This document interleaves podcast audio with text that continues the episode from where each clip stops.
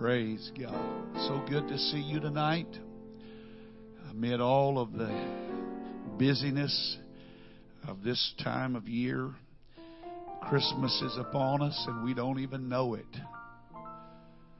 And uh, so many things that are happening so quickly around us, we certainly are thankful that you're in the house of God. I hope that this will be a trip worthwhile tonight. Amen. You know, I've read the Bible quite a bit in my lifetime, but it never ceases to amaze me that every time I go back, I find something I haven't seen before, or maybe I haven't seen it in the light that I have seen it today. And I, I want to share with you one of those verses that just kind of leaps out and gets hold of you and it won't let go. Isaiah chapter 24. Isaiah chapter 24 and verse number 15. Amen. Throw that one up on the on the wall. Isaiah 24 and 15. I don't know about you, but there are times that the Word of God just shocks me when I read it because I thought, you know what, I've read this before, but I never have noticed. And I've tried to help God to help me be a better noticer, fix my noticer, whatever it is that gets me alert. God help me to be a little more sensitive. But this verse speaks so powerfully to me tonight. And it is the word of the Lord to Israel. And it says, Wherefore glorify ye the Lord in the fires. Now, I don't know about you. You ever read that before? I know I've read Isaiah and I know I've read chapter 24, but I, I promise you today that I don't know. I guess I just was asleep when I read that. Or maybe, maybe it's because the scripture doesn't mean as much as it ought to until you are in certain situations. And then it is amazing how that word speaks to you. Wherefore, glorify ye the Lord in the fires, even the name of the Lord God of Israel in the isles of the sea. Everybody said amen. I want to try to talk to you for a little while about how to glorify God in the fires. And everybody said amen. God bless you. You may be seated. Before I get started, let me say to all of you, if you come Saturday for the teacher's workshop, please let them know you're from our church. Uh, and if you will, it will be your benefit. And I won't tell you more, just tell them you're from Greater Life Church. But I hope that you would come. Be a great weekend. I've tried to get Brother Squires to come and be with us Sunday morning, but uh, his health has not been real good lately. And so we won't know until Sunday morning. But if you come in and find somebody tapping you on the shoulder, as only Brother Squires can do it, and then bebopping down the center aisle acting crazy. Don't get offended. Just bebop with him. Everybody said amen. If you've ever been around Lloyd Squires, you know one thing. You're not going to be normal when you get through with it. And I'm so thankful for him and his life. When you read this passage of Scripture, you have to stop and ask yourself, where has this verse been all my life? Why have I not noticed it before? And I think Isaiah highlights a subject in this verse that is of interest to all of us. And the subject is fire. Everybody say fire. Fire is part of life. It is part and parcel of the human experience.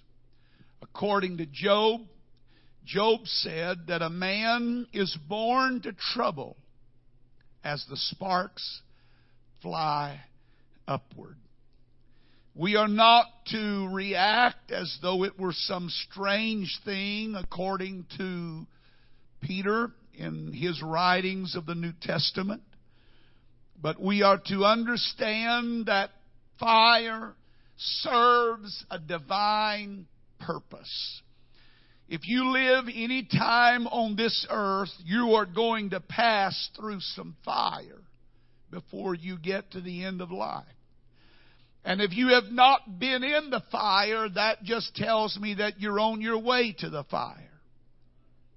Because you're either going into it or coming out of it.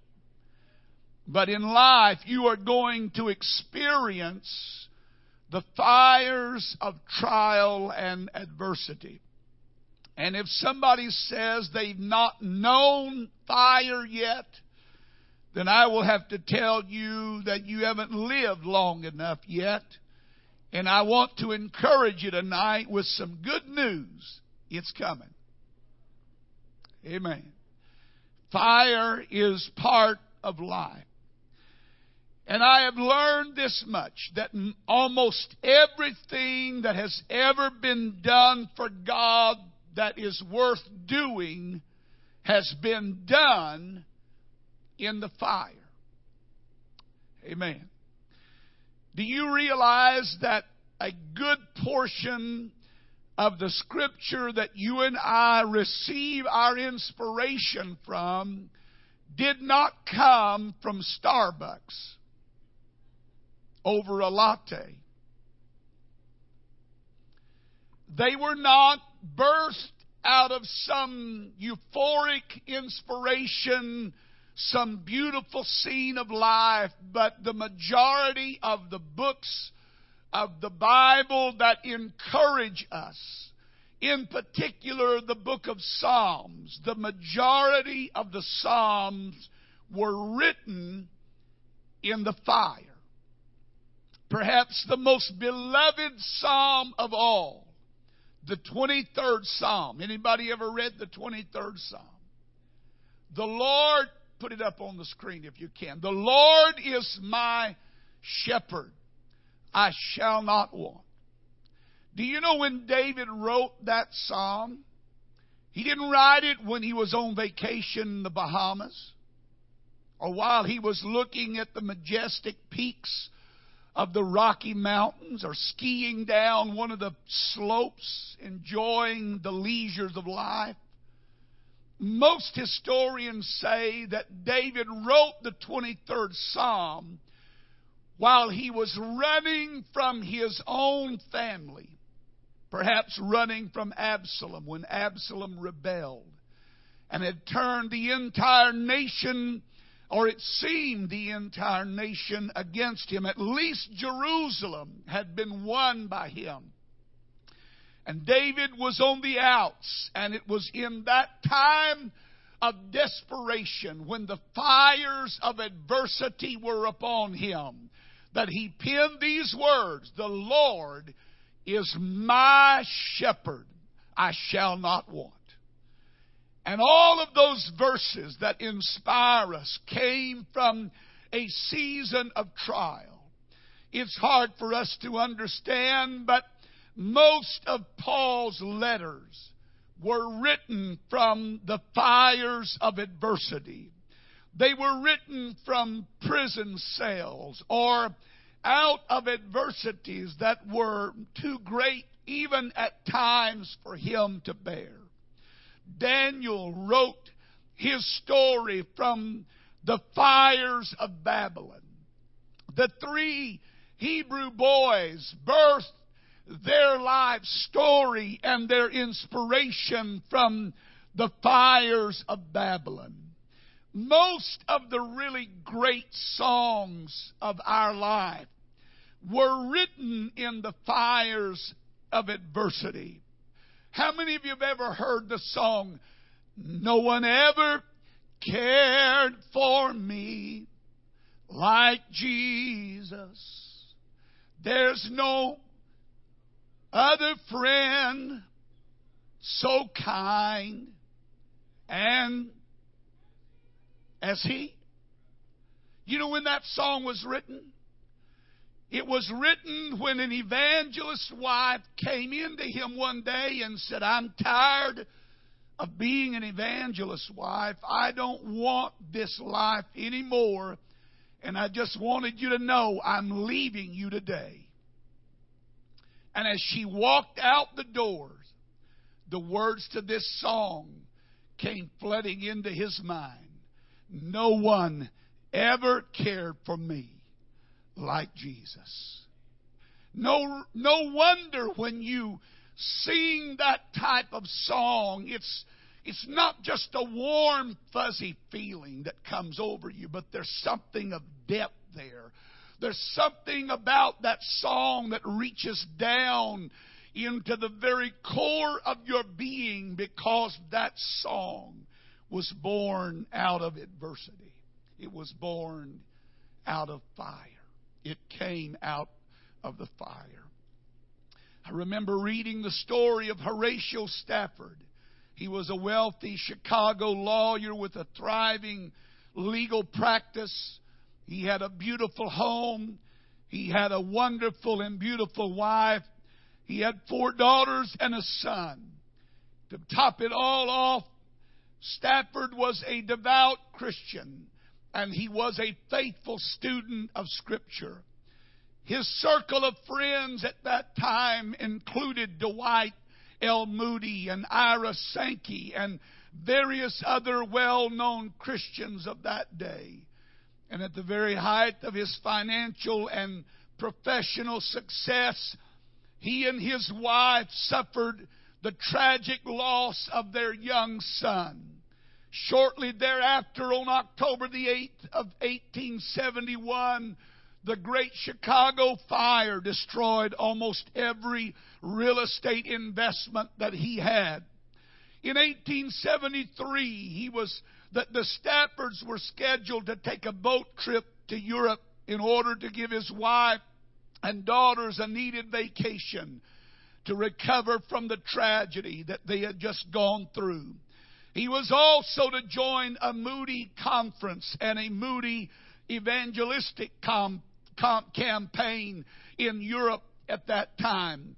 And so he sent his wife and daughters ahead of him while he took care of last minute details at home. And then he was to join them in England.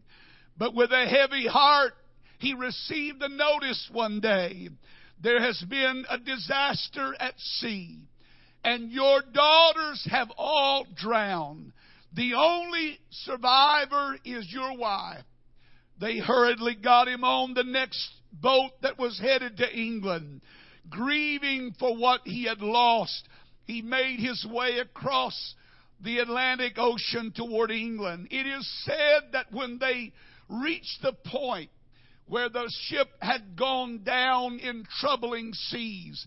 The captain of the ship came to Horatio Spafford and said, This is where it happened. And as he stood at the bow of the boat and watched the waves come in, and he felt the roll of the tide in the sea, these words came into his heart. When peace like a river attendeth my way. When sorrows like sea billows roll, whatever my lot thou hast taught me to say, it is well, it is well with my soul. It is well, it is well with my soul. It is well, it is well with my soul. Though Satan should buffet, though trials should come, let this blessed assurance control that Christ hath regarded my helpless estate and hath shed his own blood for my soul. It is well. It is well with my soul. My sin, oh, the bliss of this glorious thought. My sin, not in part, but the whole, is nailed to his cross, and I bear it no more. Praise the Lord. Praise the Lord, oh my soul. It is well. it is well with my soul. For me, be it Christ, be it Christ hence to live. If Jordan above me shall roll, no pang shall be mine, for in death as in life, thou wilt whisper thy peace to my soul. It is well, it is well with my soul. And the Lord haste the day when my face shall be sight, and the clouds be rolled back as a scroll. The trump shall resound, and the Lord shall descend. Even so, it is well with my soul. One of the songs that I dearly love and I sing sometime and I do it when I feel the need in my heart for that hand. Precious Lord, take my hand, lead me on, let me stand. I was reminded of that song tonight while we were worshiping the Lord, and I recall the details of that story is that when that story was written, it came out of a time of great loss and suffering and pain. He had lost his way, a man who had been prosperous. His name was Thomas Dorsey. He had been a profound musician of his time and had been noted for many great songs and music. But there came a time when he lost something dear to his heart and the song was taken out of his soul. He would not sing, he would not play his instrument. And a friend of his, only thing he knew to do was just come by and comfort him. And he invited him to go with him one day to a place. And when he got to the location, he took him into a room and he set him down where a keyboard was and he said, I think you need to stay here. And he exited the room. And it was while he sat there in that room that God began to speak to him and remind him that life is not over. Though it may be dark all around you and you do not see the way, I am still here and I am still in your life. It was in that moment that he sat down at the keyboard and he began to peck out the tune, Precious Lord. Take my hand. Lead me on. Let me stand. I am tired. I am weak. I am worn. Through the storm, through the night. Lead me on to the light. Precious Lord, take my hand and lead me on. What are you saying? I'm simply saying that everything that's ever been done worthwhile in life has been done not in spite of the fire, and not because of the fire, but while men and women have been in the fire. Whatever it is in life that you are looking for, you're going to find the most valuable things in the midst of your fire. And many of you are in a fire of some kind tonight. Some trouble, some trial, some test, some family crisis, some urgent need. I want to encourage you tonight, and I have come to do that. To tell you that you are not alone in your trial and you are not alone in your fire. Others are there as well. But more than that, there is one that is there that makes all the difference in the world. I don't want you to leave here tonight feeling like it's too hot. I don't need to tell you how hot it is. You know how severe the trial is. But let me dispel a myth tonight about fire. And that is, you don't have to be evil to experience the fire.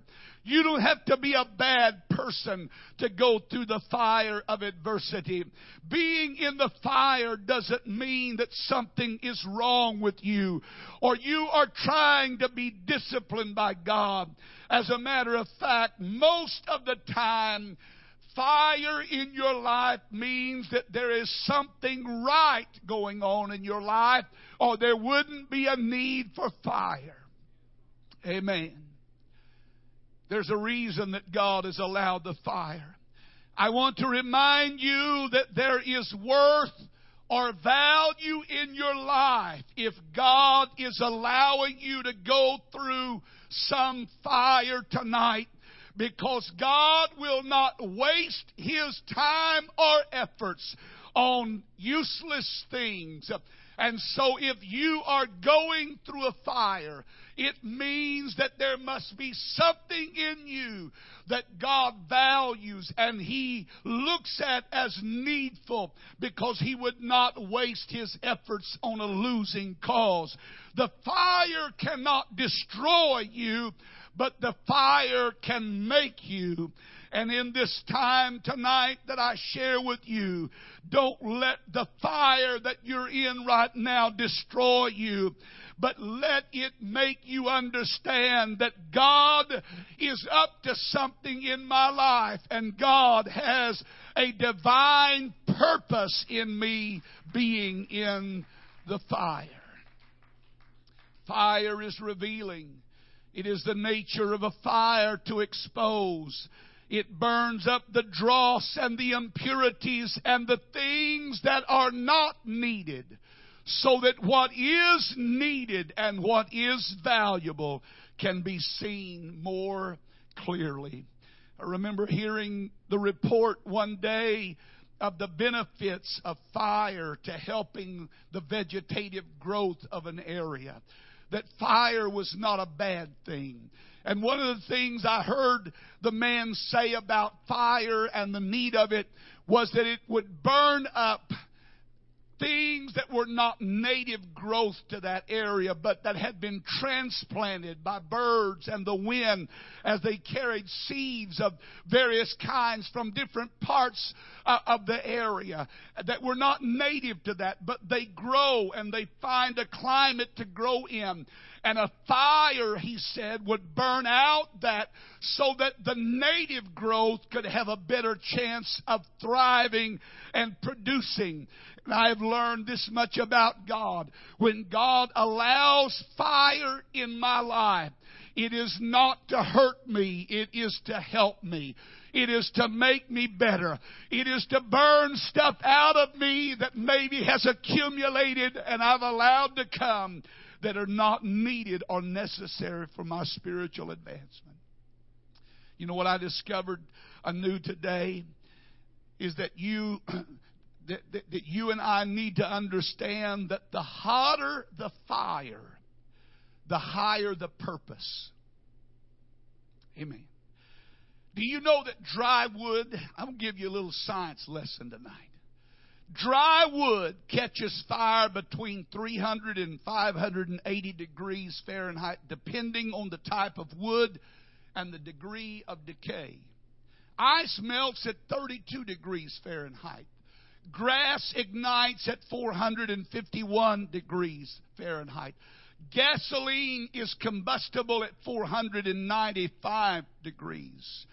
But when you start moving into the higher realms and the importance of higher things, it takes a higher fire to produce the right results. Cremation of human bones it takes between 1400 and 1800 degrees Fahrenheit. The platinum metals, which are the most uh, exotic and the rarest of elements and metals, rhodium, iridium, palladium, and a number of others that fit in the platinum category. It takes 2,800 31 degrees to 5,477 degrees in order to melt it and purify it. What are you saying? I'm saying that the more important the element, the hotter the fire, but the more pure the substance and the more costly the outcome. Tungsten takes 6,150 degrees of Fahrenheit to melt it. Gold, which the Bible types you and I to, it is melted uh, between 1800 and 1950 degrees Fahrenheit. There are purposes in the fire. My point is simply this. The more valuable the metal, the hotter the fire needs to be. So if you're in a really, really hot situation tonight, you must be awfully important to God, or He would not let it come. Amen. You say, Brother Hughes, what do you mean? I mean, the hotter the fire, the higher the purpose. Isaiah wrote this passage of Scripture. As a matter of fact, for you that a little history, Isaiah was a pre captivity prophet. That simply means that his prophecies took place before Babylonian captivity.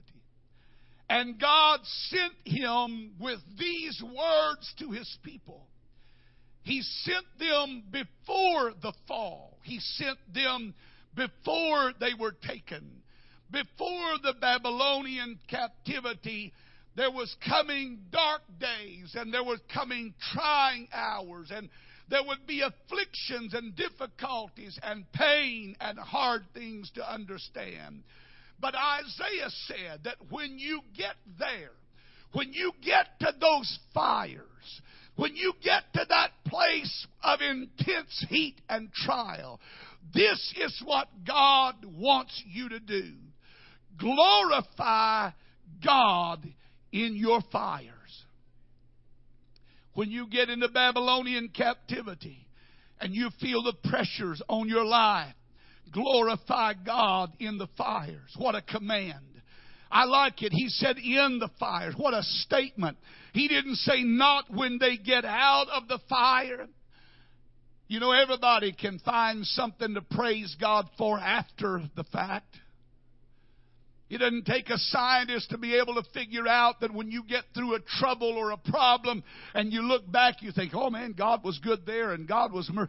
It's another kind of person that when they're in the midst of it and they don't have a reason for it and there's not an explanation for it, they can still lift their hands and say, Lord, I praise you. I know that I'm not here by mistake. I know that whatever might be the reason, there is a divine purpose behind it all. In the fires, while you're in them, you are to praise Him. Because anybody can rejoice when the heat is off. But it takes a special kind of person to praise Him when the heat is on. Amen. Amen. And God said, when you get into Babylon and the pressures are on you and the struggle is there, I want you to glorify God in your fires. Amen. What do you mean when you speak of fires? Many translations of that phrase can be found, and I thought it was so interesting when I began to study that. It means, one translator said that the fires referred to the valleys of life. Another one said that it referred to the islands or the distant places. Another one said that it referred to the caves of life, the low places, the dark places, the dirty places, the places that are removed and isolated where you're all alone and there's nobody there to hold your hand. You can reach out and find that there's a hand that wants to hold your hand. Amen. In the midst of such adversity and trial and trouble and test, Job declares that this state will be found in all men. And Peter said in the New Testament that many are the afflictions of the righteous, but God, He spares them out of them all. He said, Think it not strange when the fiery trial comes. Isaiah made it plural, meaning that there's going to be more than one. But however many the trials, they are not enough to keep the hand of God from being shown in your life. Amen. And whether you are called upon to suffer one or a thousand fires, your job in the fire is to glorify God. Amen. What does that mean? That means you have to pay attention to what you say when you're in the midst of a trial. Because what you say is a reflection of what you feel. And what you feel is a reflection of what you think. And what you think is a reflection of where you are. And so the Lord said, when you get into this fiery situation, you need to let your mind not be consumed by fire, but let your mind be consumed with my divine presence and power. And you know what? If I could get just a, a handful of people to understand that, this church would explode in praise and adoration. And you that are going through a difficult time right now would lift your hands and begin to rejoice because greater is he that is in you than he that is against you or he that is in this world. That what God has given you is greater than whatever might be against you.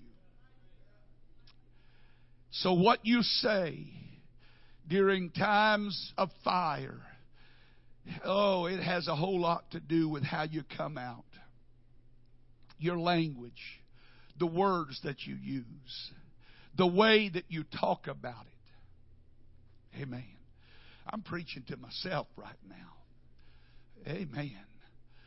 Praise God. How you act and how you behave you know, it's not hard to figure out some people are going through a bad time because body language. I'm not real good at it, but I can figure this one out.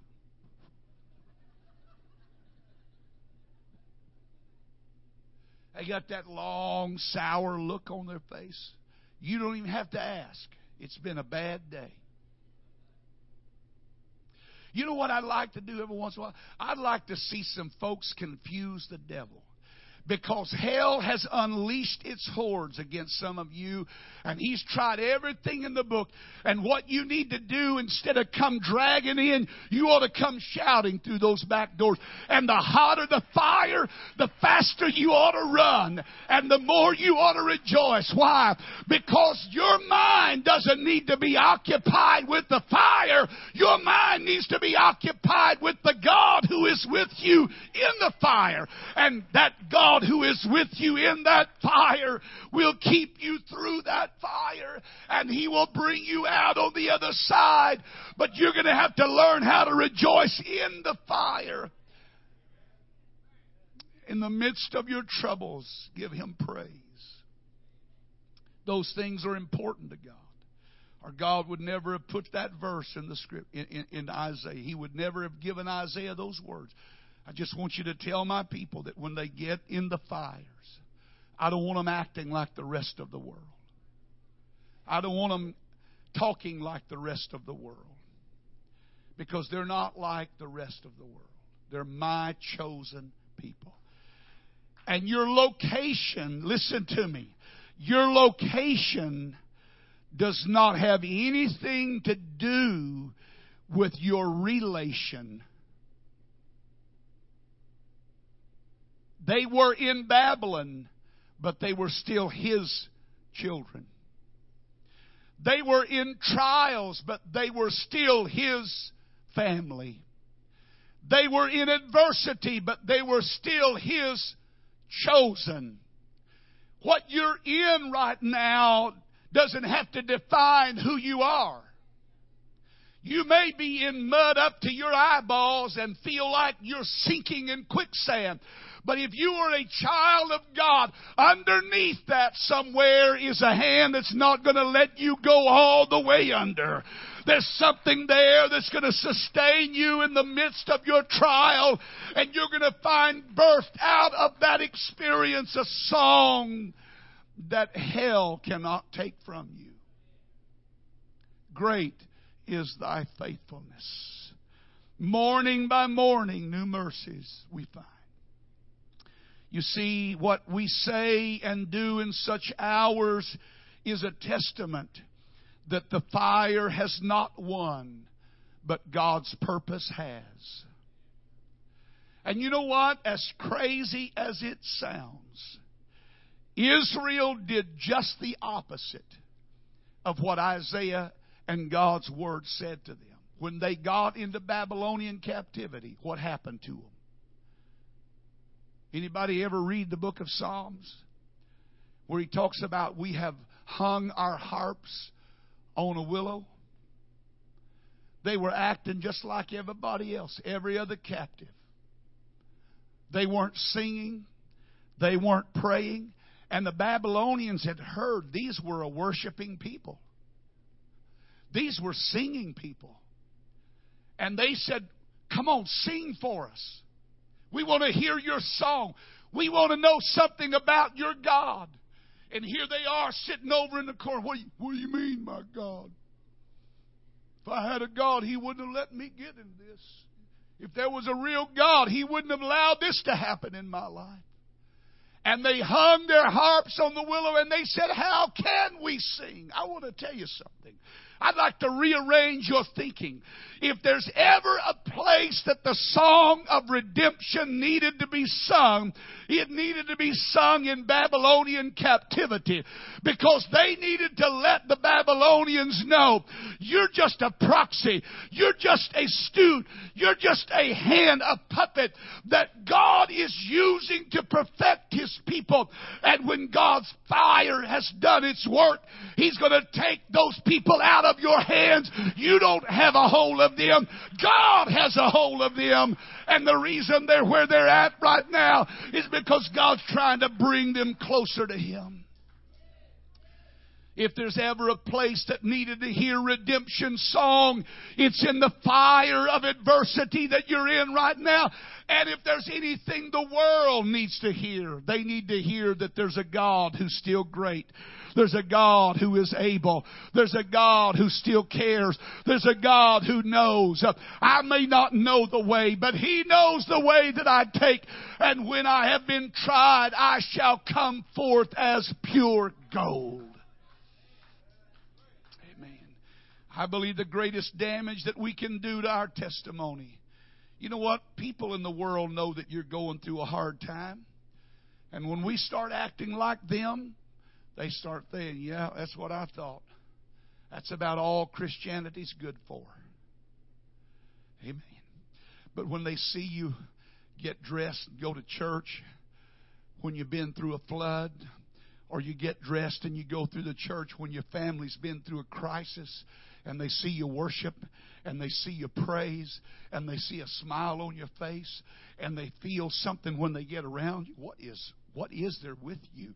You you just don't act like everybody else. I, I figured you would be down in the dumps and I figured you'd be crying in your milk. And here you are, you just keep talking about the goodness of the Lord. What's good about what you're going through? I'll tell you what's good about it is that when it gets through, there's going to be a purity in my life that did not exist before that came. There's going to be a betterness that, that God's going to elevate me. You see, when they put gold in the fire, they keep it there until it begins to bubble and the dross, the impurities begin to come to the surface and then they scrape all those impurities off. But that's not it. They're not through yet. They say that they put the gold back into the fire to bring it to a higher place of perfection and they turn the heat up a little bit more because to get pure gold you need more heat. And so the hotter it gets, the more you understand I must be worth something or God wouldn't be wasting his time on me. Amen. At least nod and say, You're right, Brother Hughes. You're right. What we say when we glorify God in the fire is that the fires have not destroyed me, they have made me. Amen. Making me stronger, making me better, making me wiser? Do you know that everything good in life has always been built in the fire? If you're going to have a good family, you're going to have to build it in the fire.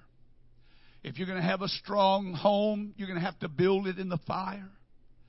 If you have a good marriage, you're going to have to build it in the fire. It doesn't, those things don't come out of a vacuum. They come out of adversity. They come out of the things that burn up in your life the things that are unneeded and unnecessary, and they leave only what matters behind. Great things are done in the fire. And if you're going to have anything great in your life, it's going to have to come through fire. He didn't ask you to praise Him for the fire. He just said, Praise me in the fire. You know what? I've tried to thank God for my troubles, but it's kind of a hypocritical praise because I've never been real thankful for my fires. Have you? But God didn't say, Thank me for your fires. He just said, When you're in it, make sure that you give me glory. Make sure that you glorify me, not your trouble. Glorify my strength, not your weakness. You see, this is not really about you anyway. This is about Him. As a matter of fact, this is about something more than that. This is about a, a war between right and wrong, between heaven and hell. And ever since creation's fall, Satan has been on a mission to prove God wrong. And God has been on a mission to show that what He began, He can finish and He will finish. And the devil and hell hell and all of its imps and all of its, its horror cannot prevent the divine purpose of God from being fulfilled in my life. When you are in the fire, glorify Him. Acknowledge His power and goodness and recognize His wisdom that He would not allow it to be if it were not needed. Nobody wants the fire. And nobody certainly enjoys the fire, but everybody goes through the fire. So here's what I want to leave you with. When you're in the fire, don't panic. Just praise. Amen.